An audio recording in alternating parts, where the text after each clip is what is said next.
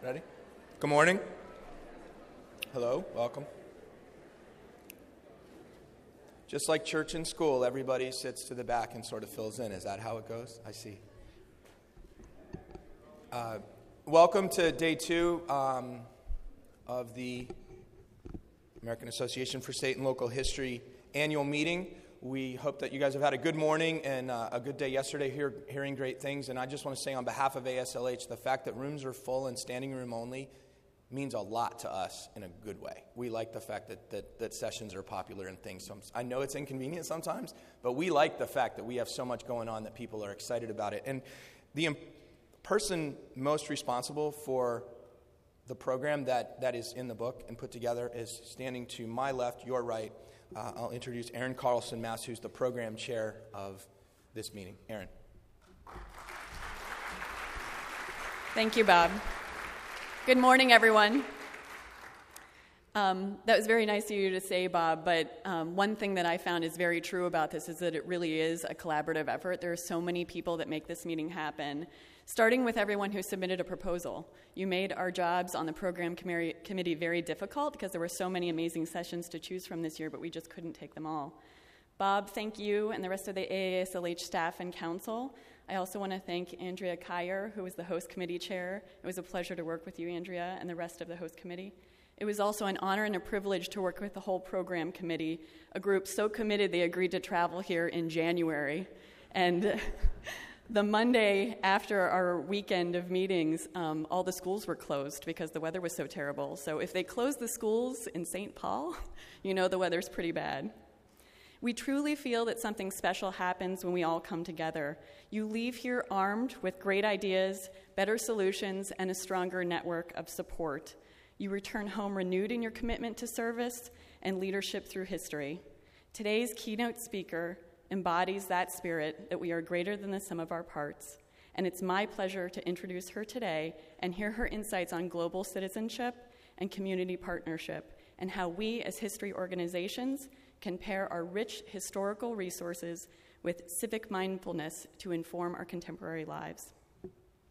Marilyn Carlson Nelson is former chairman and CEO of Carlson, which includes such brands as Radisson Blu and Radisson Hotels, Country Inns and Suites, and Carlson Wagonlit Travel.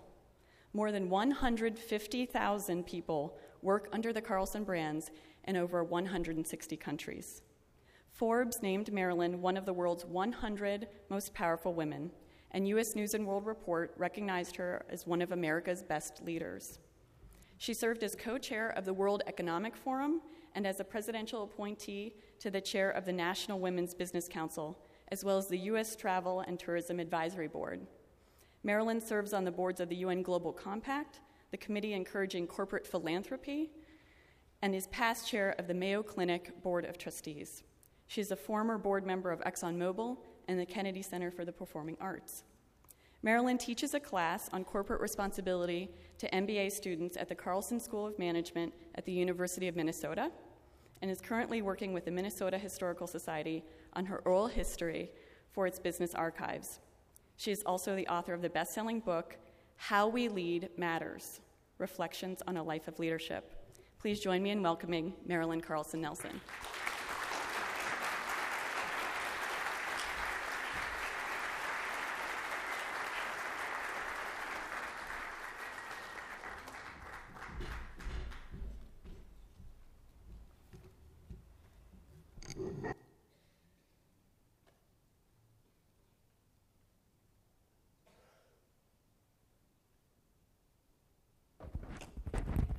It's always fun to hear your resume because none of your failures are recounted. that wasn't really my line. That was Moss Hart. But it's such a great line because you listen and it's as if you never failed at anything. Well, you know all those modest Minnesotans that Garrison Keillor always writes about?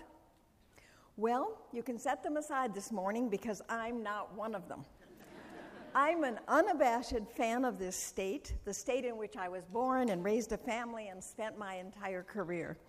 I'm so proud of Minnesota's priorities in education, in arts, in health, and well being. And I love that you, the members of the American Association of State and Local Historians, are meeting right here in my hometowns so we can share all of this with you. But while Minnesota may have the nation's highest graduation rates, the most theater seats per capita outside of New York, one of the nation's most fit populations, and iconic organizations like the Mayo Clinic, the University of Minnesota, Medtronic, General Mills, 3M, beautiful parks, lakes, and rivers, I have a confession. I don't think I ever really fully appreciated how our deep respect for the preservation and interpretation and communication of history has actually provided the foundations for the kind of community that we are. Knowing that what you do informs not only the development of our communities, but of our nation, indeed our world, I am truly thankful that you are here, that you are sharing your expertise and experiences with your Minnesota colleagues. And I sincerely hope that the partnerships and the friendships that you make here are going to result in many, many years of productive collaboration. So, in preparation for your visit, I had the great privilege of being hosted by Steve Elliott on my very first back of the house tour of the Minnesota History Center. I've long known that Minnesota is home to one of the leading historical societies in the country. But until that tour, I had not focused on the depth and breadth of the collection and the expertise of the staff. I know that over the past couple of days, you too have been exploring the marvelous marvels of our Minnesota History Center.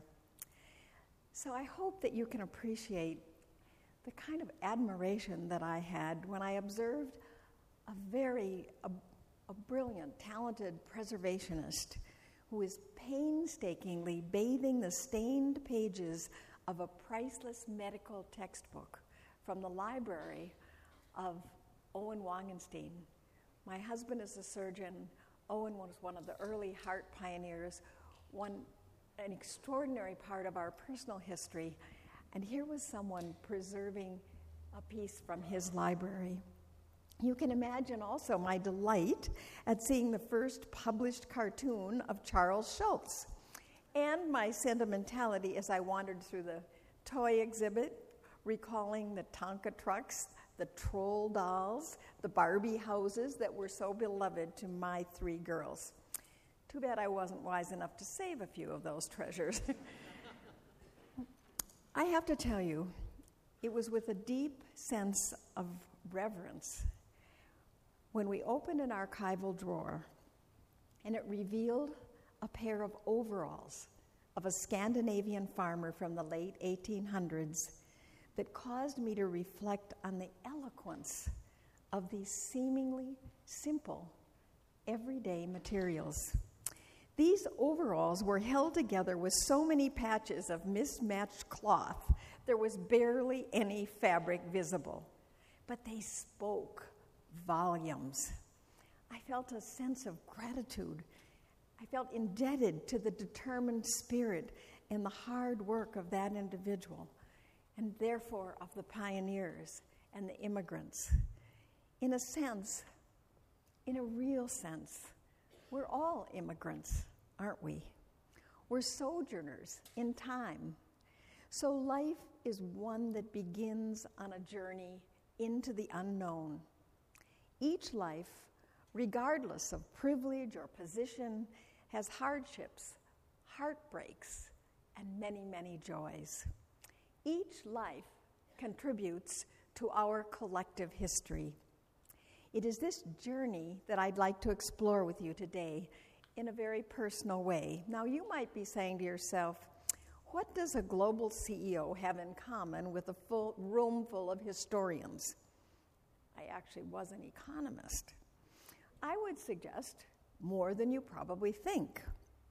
For example, like many of you, as the leader of an organization, I have answered to multiple stakeholders employees, customers, partners, boards of directors, share owners, or in your parlance, donors. I know firsthand it's not easy to balance these constituencies that put the organization's long term well being first, its sustainability. I know well the tension between vision and budget. But as someone once said about being a CEO, if you can't ride two horses at the same time, maybe you should get out of the circus. so, like you, I have struggled to make our services relevant. Like you, I concern myself with creating meaningful experiences for my guests. Like you, I strive to optimize social networking. Like you, I've worked to find ways to make our history, our company's history, 75 years of history, real and relevant and instructive to those who shape the future. I have a favorite Swedish poet, Carl Sandburg, and he described the importance of this connection between the past and the future in this way. Carl Sandburg said, It cost to build this nation. To do so took men and women who were willing to throw in all they had, and they did that. And now it's time to tell those who are going to shape the future what the present time means. Because if, an, or if a civilization perishes, there's always one thing in common they forgot where they came from and the struggles further on. He couldn't have put it better, could he? The role that history, knowing where we came from, you can almost sense the invisible hand of the historian at work in Sandburg's poem. Preserving the memories, describing the context, explaining why yesterday is relevant to today, and most important, why where we come from is relevant to tomorrow. Quote, we must tell those who are going to shape the future what the present time came from, the poet said. But is telling enough? Can we show them?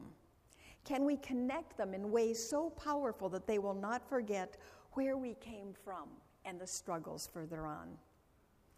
Now, I myself had this kind of visceral indelible experience earlier this summer when I was asked to speak on a panel in Normandy at the 70th anniversary of the D Day invasion. As I walked Omaha Beach and gazed across the fields of white crosses and stars of David, I was so deeply moved at the vastness of the sacrifice. But it really wasn't until I entered the museum that I internalized the full weight of the event. To hear the stories, in some cases, the actual voices of the soldiers who lived through these battles, to see the uniforms, the boots, the armaments, the personal effects, the names and faces of those who had fallen. All of this engulfed me in the struggle. The words repeatedly inscribed on the monuments along the beach commitment, courage, sacrifice became like a, a powerful directive. Do not forget the price of your freedoms, they shouted to me. And I felt challenged. I asked myself, do I, do we have this kind of courage, this kind of commitment? this kind of willingness to sacrifice? Do we appreciate our freedoms? Do we even remember where this time came from? Imagine my emotion after feeling the sand beneath my feet on Omaha Beach and viewing those artifacts as I turned to go back to my car and I heard this plaintive sound. There was a young serviceman far down the cemetery playing taps. A totally sensual experience that I will never forget.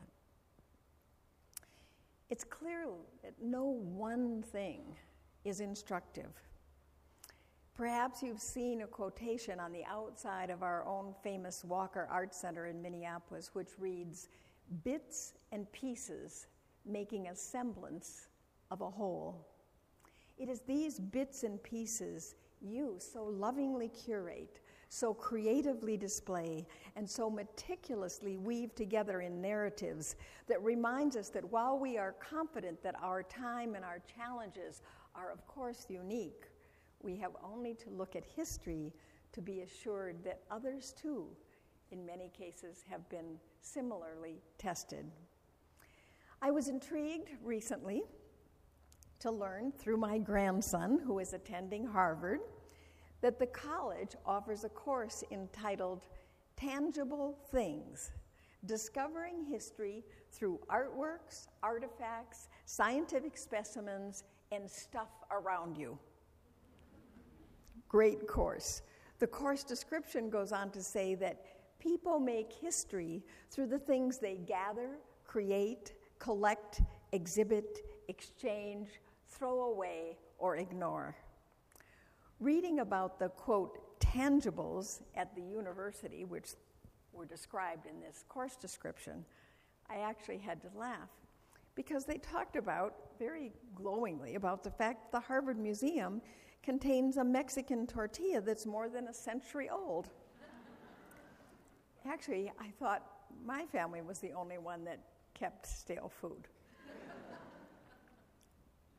I should tell you that story. You see, my grandmother, my mother's mother, according to family lore, didn't bake bread because she was nervous to use yeast. The neighbors in their small town noted it and they were gossiping about it. And sensing her discomfort, my grandfather, who was a traveling salesman, convinced the bakery owner of the reputed best bakery in his entire sales territory to give him her recipe. So Nellie set out to follow it precisely. Well, it turned out the recipe was for a full day's worth of sales in the bakery. So she and my grandpa had yeast rising all over the house. Years later, after my grandparents had passed away, we cleaned their home and we found in the top of the pantry, in the very back corner, a little tin. In it was a blackened, hardened, loaf like object and a note written in my grandpa's hand, which said, Nellie's first bread. In that instance, my grandmother became so real to us, as well as my grandpa's love for her and pride in her success. It was that tin so lovingly tucked away and the few words in his own hand on the yellowed paper that touched us so much much more, and told us actually more than the dates on their gravestones. My family's oral history was made real when we could touch the tin and hold the original note in our hands. It seems that there's something deep inside of all of us that craves these connections, these items which embody experiences and take on meaning way beyond their material value stories made true, stories made real. From ancient days when we gathered around the fire to pass on experiences, values, and wisdom through the generations, to modern days when we stroll through museums with our iPads as interpreters or our earphones and our children interact with history on their computers, there's always behind it the storyteller. The historians, in effect, the storytellers of our greater family, keep us tethered between the past and the present, helping us to see the patterns, the consequences, and the potentialities of our actions, showing us that others have dealt with seemingly insurmountable challenges in their time and giving us courage to do the same. This is an invaluable insight for anyone, but particularly for us as leaders. Each of us in this room is entrusted with the stewardship perhaps of our organization, maybe a department, maybe a major project, or maybe a community initiative. It is my belief, my conviction, that every individual is called upon to be a leader every day in our workplaces, our homes, our communities. And I also believe that how we lead matters, so much so that I chose that for the title of my book. Interestingly, it was an actually a history question from another one of my grandchildren, Jamie, which inspired me to reflect on the importance of one's own history, our personal leadership. He asked me if I was alive during segregation.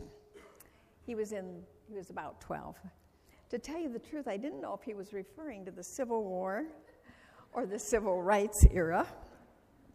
But I took his question very seriously, and I suddenly realized that with our grandchildren, often they've seen us at family events, they've seen us at standing on the sidelines of their various graduations and performances and sports athletic activities.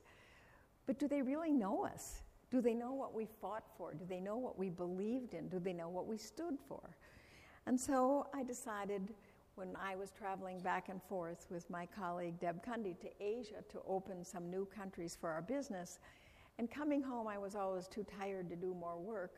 So I started just finding little anecdotes that might that I could share with my grandchildren that were moments of insight to me about leaders or great leaders or moments when people stood up and inspired me. And then actually our executives asked if they could see it. I didn't know if I should do that. It was very it's a very private. I had included lots of everything from stories about the family gerbils and how that tested me to uh, stories about having had a, a, cancer scare. So I, I really wasn't sure it should be shared. And I sent it to what I thought was a good friend privately in New York and said, Look at this from your professional point of view. If this, if this became more public, it, would it be, should I keep it for the family? And I said, We'll just have a, a little between us. If you say your family will love this, I'll get it that I should keep it pretty close. Instead, he took it to McGraw Hill and I got a, and I got a call saying, "Gee, can you send us six more stories and we'd like to publish it?" So um, I I wanted to pull things out, and my husband said, "Uh-uh." Either if it's good for your grandchildren, perhaps it's good for others, and if it's not, don't publish it. But you know, a lot has changed in the six years since I wrote the book. So already, in a way, it feels like a history book. But the fact is that at the core, the lessons that I wanted to teach were lessons about human rights, about caring, about personal accountability, and I hope that there'll be timeless messages. I wanted my grandchildren to know that history is not a matter of looking in the rearview mirror. I wanted him to know that ultimately it's a matter of looking at ourselves in the mirror every day and realizing that our choices are making our history. So allow me to don the mantle of storyteller for a couple minutes and share with you a couple of the experiences from my life. First, I'll begin with my grandfather on the other side of the family, the Swedish one, who loved to tell us about arriving in America from Sweden, holding his father's hand with nothing but the clothes on their back and a few belongings in a very small wooden trunk. As it was for most immigrants of that time, the small trunk held their belongings and also told a story. The contents of those containers speak of what the immigrants treasured most, what they thought would sustain them in the New World clothing, Bibles, tools, photos were common items. But equally important was what they chose to leave behind. The great Swedish author Vilhelm Moberg describes these trunks in his series of books called The Immigrants. The books tell the true story of Carl and Katrina Nielsen and their children who left Sweden to eventually arrive in Minnesota with only their, quote, chest of essentials, as Moberg put it. By the way, just outside Twin Cities, on the Moberg Trail, you can find the cemetery where the Nielsen family actually is buried and the rooming house where the author stayed in 1948 to do his research. This is how Moberg described the immigrant trunk. And I quote The four oak walls of this chest, many of them were pine too, were for thousands of miles to enclose and protect their essentials. To these planks would be entrusted most of their belongings. The ancient clothes chest, which was about to pass into an altogether new and eventual epic of its history, was given a new name for its old age. Through its new name, it was set apart from all its equal and from all other belongings. It was called the America's Chest. Housed at the Minnesota History Center, there are several America's Chest. Like the dual face of Janus, the Roman god of beginnings and transitions, these trunks, these tangible items, represent both the sadness of loss and leaving and the hopefulness of their owners. This ornately painted truck trunk is a Norwegian one. It was brought from Norway around 1842. You see the beautiful scrolls and the floral designs in the Scandinavian colors of blue, red, white, and yellow on the domed top and front. A plainer version of the America's chest is this Swedish trunk, made in 1776 and brought to St. Paul in 1882 by the donor's great great grandmother. And then there's one chest which holds great sentimental value for me. It is a replica of a Swedish immigrant's trunk given to me by my father at a ceremony in front of 5,000 employees, customers, suppliers, and partners when he named me as successor CEO at Carlson in 1998.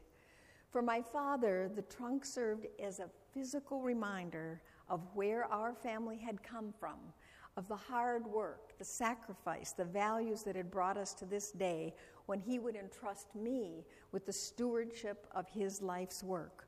The company that he started in 1938 with a borrowed $50.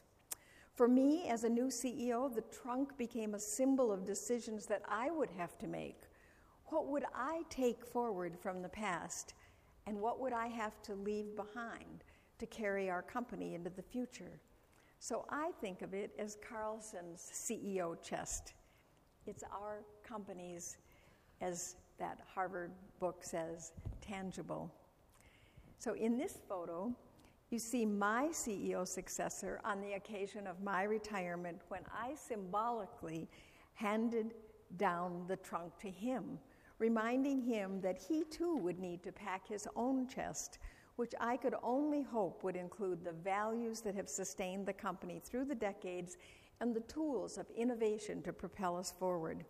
But that would be for him to decide, just as it was for me when I began my journey as CEO. You see, in packing my trunk, I knew immediately that we needed to leave behind the past biases, particularly about diversity in the business environment, particularly as it applied to women and minorities. For many years before the company became international, my father had the luxury of being able to walk around and look people in the eyes. And for many years, guess what? They looked a lot like him. When I became CEO, we were on the verge of going global. It was a new world. Yet in our headquarters company, there were only two women executives. It reminded me of the early 60s when I graduated from Smith College a, with a degree in international economics and no place to use it as a woman. I finally talked Paine Webber into hiring me, not as a registered representative because there weren't any women stockbrokers at the time, but as a junior analyst. And they made me sign my name MC Nelson because they said no one would buy stock from a woman. But many years later, when I told my daughters the story, they were flabbergasted. They couldn't understand why I didn't just quit.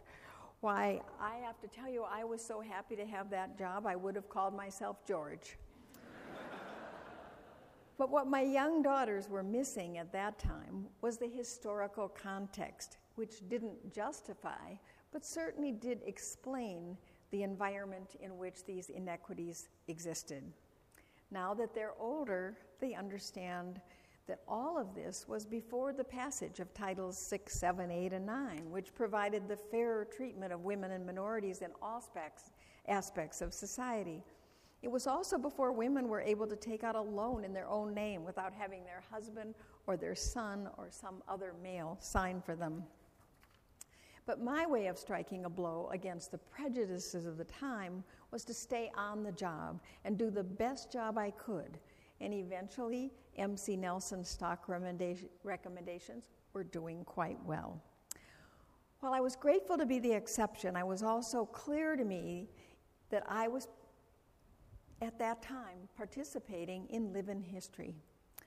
While others were marching in the street and burning their bras in protest of the unequal treatment of women, some also had to go first into these male dominated territories. I was just one of many women at that time who took on that task in large and small communities across the nation. But I also knew it wasn't fair treatment, and I vowed to myself that whenever I had the opportunity to make an environment more inclusive, I would do just that. And that's what I set out to do as CEO of Carlson, creating a meritocracy through policies and initiatives that gave both men and women equal chances to succeed or fail. By, by then, I was very mindful that my actions as one of the few female CEOs were helping to impact history in two ways by helping to ensure our company's long term competitiveness and by the impact it would have on women's equal rights. Within a few years, I'm proud to say that we did level the playing field with women in upper management reaching 49%. And today we have a female CEO at Carlson. Today, with so much more data and more history on the value of diversity, we now know from empirical data that societies are more stable, economically Stronger children are healthier, better educated, and corporations earn greater returns when women partner alongside men in leadership roles in business, government, and the civil sector. But it must be said that broadly speaking, gender equality is one of those things which is still unfinished business. History is still left for all of us write. So, in packing my CEO chest, I also knew that I would need to pack the tools to innovate. I suspect that in your trunks, this would be one of your most prized possessions as well. I recognize how challenging it must be for many historical societies which depend on the always vulnerable public dollar and the unpredictability of private funding. So, collaborations with other civic groups is certainly one avenue to expand your market just as it was for us at Carlson. The History Center here did just that when recently it brought in popular musical ensemble to perform a concert featuring music from the 20s to coincide with its prohibition exhibit. History enthusiasts were augmented by music lovers. At Carlson, we call that other people's traffic. When we positioned TGI Fridays restaurants in airports, our guests didn't come to the airport to dine out. They were customers of the airlines, who we then capitalized on the fact that they were passing through. Another highly successful collaboration was forged between our History Center and the University of Minnesota's Business School, the Carlson School of Management. And that collaboration resulted in a business plan for an education program that actually increased revenue by more than 200% in that fiscal year. I hope this is the kind of thing you've been sharing with each other because these collaborations are absolutely the only way that we're going to move into the future and preserve the things we care about. At one time, our cruise business faced a similar situation to some of you who want your customers to come back and back to the same exhibit that you have had forever. So, what did we do? Many of our passengers who'd been to Italy or been to France wanted to cruise again. They wanted us to have new, new destinations. But logistically, it wasn't possible for us to reposition the ships every year. So, to expand our market and to have repeat business, we actually developed interest groups, themes. So, even if you'd been to Italy and you'd seen the historic sites, we now could take you and you could be part of the music interest group or you could be part of the arts interest group. So, you could come enjoy the cruise and see it with new eyes, something which I know is something that you are doing, making everything old new and fresh again to respond to constantly changing market conditions. One market condition that I hadn't anticipated occurred on a beautiful blue sky September day 13 years ago while I was driving into our headquarters. Never did I think that people living in caves in Afghanistan could bring my global business to its knees. Thankfully, one of the first things I had packed in my CEO chest is what is known as the Carlson Credo, our corporate values. The credo goes like this Whatever you do, do with integrity. Wherever you go, go as a leader. Whomever you serve, serve with caring. Whenever you dream, innovate, dream with your all, and never ever give up. The credo was a guiding principle, and it quickly became a guiding principle for more than 175,000 hotel, restaurant, and travel employees around the world who were thrown into the chaos dealing with closed skies, guests stranded in hotel rooms, travelers who needed to be fed, and dwindling food supplies coming into our TGI Fridays restaurants. We had taught the credo, building our culture to employees all over the world before that day. We had taught it in French, Japanese, Spanish, Italian, Hindi. One of the most emotional moments of my career was meeting a large group of hotel employees in Beijing. When I walked into the room, they all stood up and recited, recited the credo in Mandarin. So on 9 11, and the many days after that, all these people were told that they would have to make decisions. We didn't know if we'd be able to communicate, but as long as they lived by the credo, we would support whatever actions they felt they had to take to take care of our employees, to take care of our customers, to take care of their communities, and even to take care of our competitors' customers, because we would have unique skills, and some of our competitors had been in the tower. The actions of our employees reinforced for me two things as a leader. In this ever increasingly connected world, we must work hard to build a common culture, one in which our people will make the right choices even when they're not being watched. Moments of crisis can be powerful history lessons, both those that impact us professionally and at times personally. If we're lucky, our individual journeys are long. So, from time to time, it's probably prudent to review our own packing list to see if new data or new experiences or new beliefs require that we take out of our trunks some of our old ways of thinking. Communities, too, need to reassess as new facts disprove old customs. While thinking about a recent human rights issue in our community, I looked to history for inspiration. And I was reminded that in the 1940s, when former Vice President Hubert Humphrey was mayor of Minneapolis, sadly, our city was known as the anti Semitism capital of the nation. A disgusted Hubert Humphrey told citizens if we don't believe that all men are created equal, maybe we should just stop saying it. His lifelong conviction and his work as Vice President of the United States helped our country and the state of Minnesota to break down one barrier after another to inclusivity and inspired me on this issue that I felt I needed to take a stand on in our community. Isn't it interesting how blind we can be at any given moment to the actual gap between our ideals and our actions. At the History Center is an early copy, perfect example, an early copy of the Minnesota Constitution, which sets out the rights and responsibilities of Minnesotans. What's interesting is that it's written in the Dakota Indian language for the tribes which, in actuality, didn't enjoy any of those protections and privileges. A gap?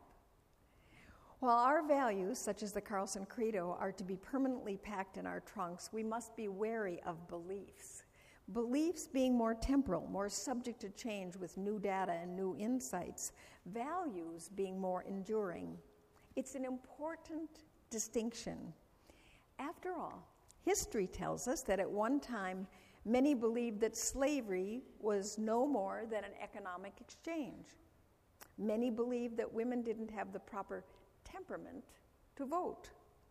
Many believed that the races should be separated and marriage should occur only within the same faith. Many even believed at one time that left handedness was the work of the devil. And then the time came when we no longer believed these things to be true.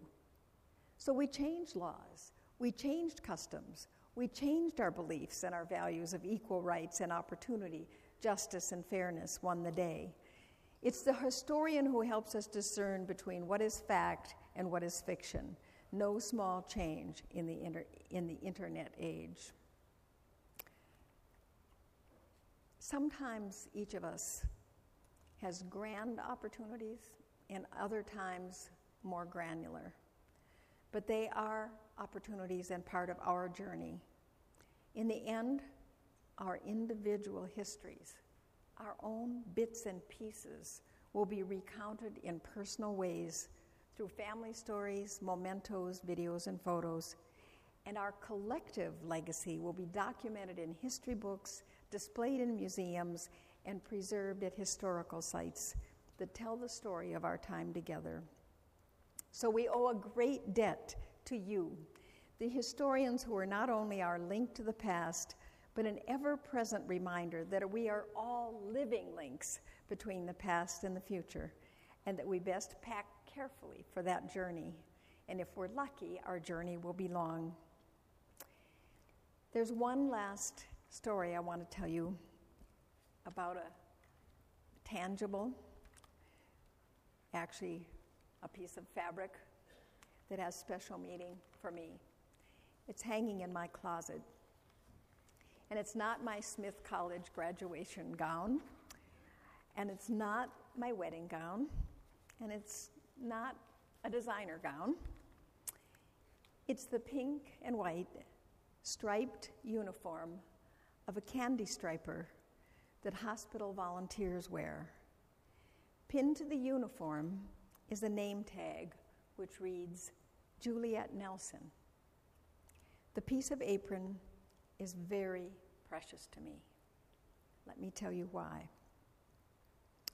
When my daughter, Juliet, was in her last year of high school, she, like the other students in her class, was asked to give a senior year speech. I'd like to read you an expert excerpt from her speech. And I quote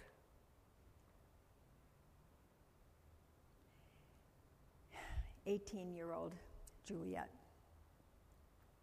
Life is always fragile. What if, just what if, something happened to you today?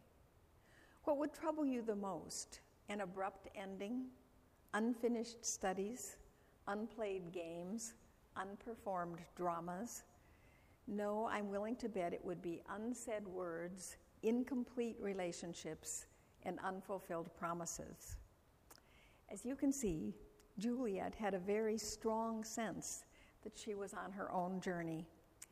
At the end of her speech, she quoted a Greek poet, Cavafy, who wrote, When you start on your journey to Ithaca, then pray that the road is long, full of adventure, full of knowledge, that the summer mornings are many, seen with ports for the first time with such pleasure and such joy. Always keep Ithaca fixed in your mind. To arrive there is your ultimate goal. But do not hurry the journey at all. Three months after Juliet delivered this speech to her senior class, my husband and I dropped her off at Smith College. It was a very a day not unlike today. Coolness in the air, fall colors everywhere. How thrilled she was to decorate her room, hang her new wardrobe in the closet, and introduce us to her dorm mates. And then a mere 10 days later, we received a phone call informing us that our Juliet had been killed in a car crash. There isn't a day that passes that I don't yearn for Juliet's physical presence. Of course, I have many, many precious memories that I replay often. But outside of photographs, those mostly reside in my heart and in my mind. But there's something very special about that candy striper uniform. I can see it, I can touch it, I can imagine her in it, and how very proud I was of her, not just for volunteering her time, but for the person she was. Yes, the past is indeed the past, but this, this is tangible. It's a reminder that it also exists in the present. It says to me, Juliet was real. There is her name tag, there is her clothing. I didn't just dream this wonderful spirit called Juliet. She was indeed in this world. She had a young girl's dreams. She had the beauty of youth. She enriched others' lives. She so joyfully filled a space and time that was unique only to her. And here, here in this pink and white pinafore, is proof. It lives in this candy striper uniform. Just as those D Day soldiers' buttons are proof, the immigrants' overalls and trunks are proof, the tortilla, the selfies, the tweets, the Nellie's cake, they're all proof of the many journeys made real. In the end, we have much to be grateful to you for, our historians. Certainly, you make the past real and relevant in the present, and you illuminate the paths to the future. You teach us that in the end, this journey we all share is really nothing more than a series of days and choices, and that these choices are ours for the making. Each of us is history in the making. Therefore, how we lead truly matters. What a gift you all give us. Thank you.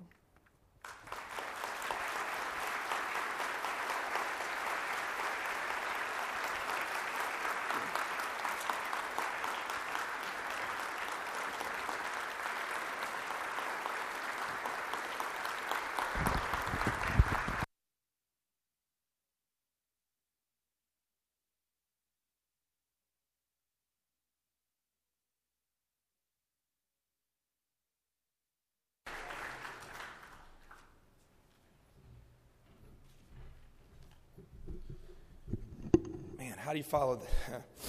how do you follow that? I had a funny. It's not appropriate at this point. Marilyn, oh, she's she had to go to the airport. Um, can we give her another round of applause, please? Thank you.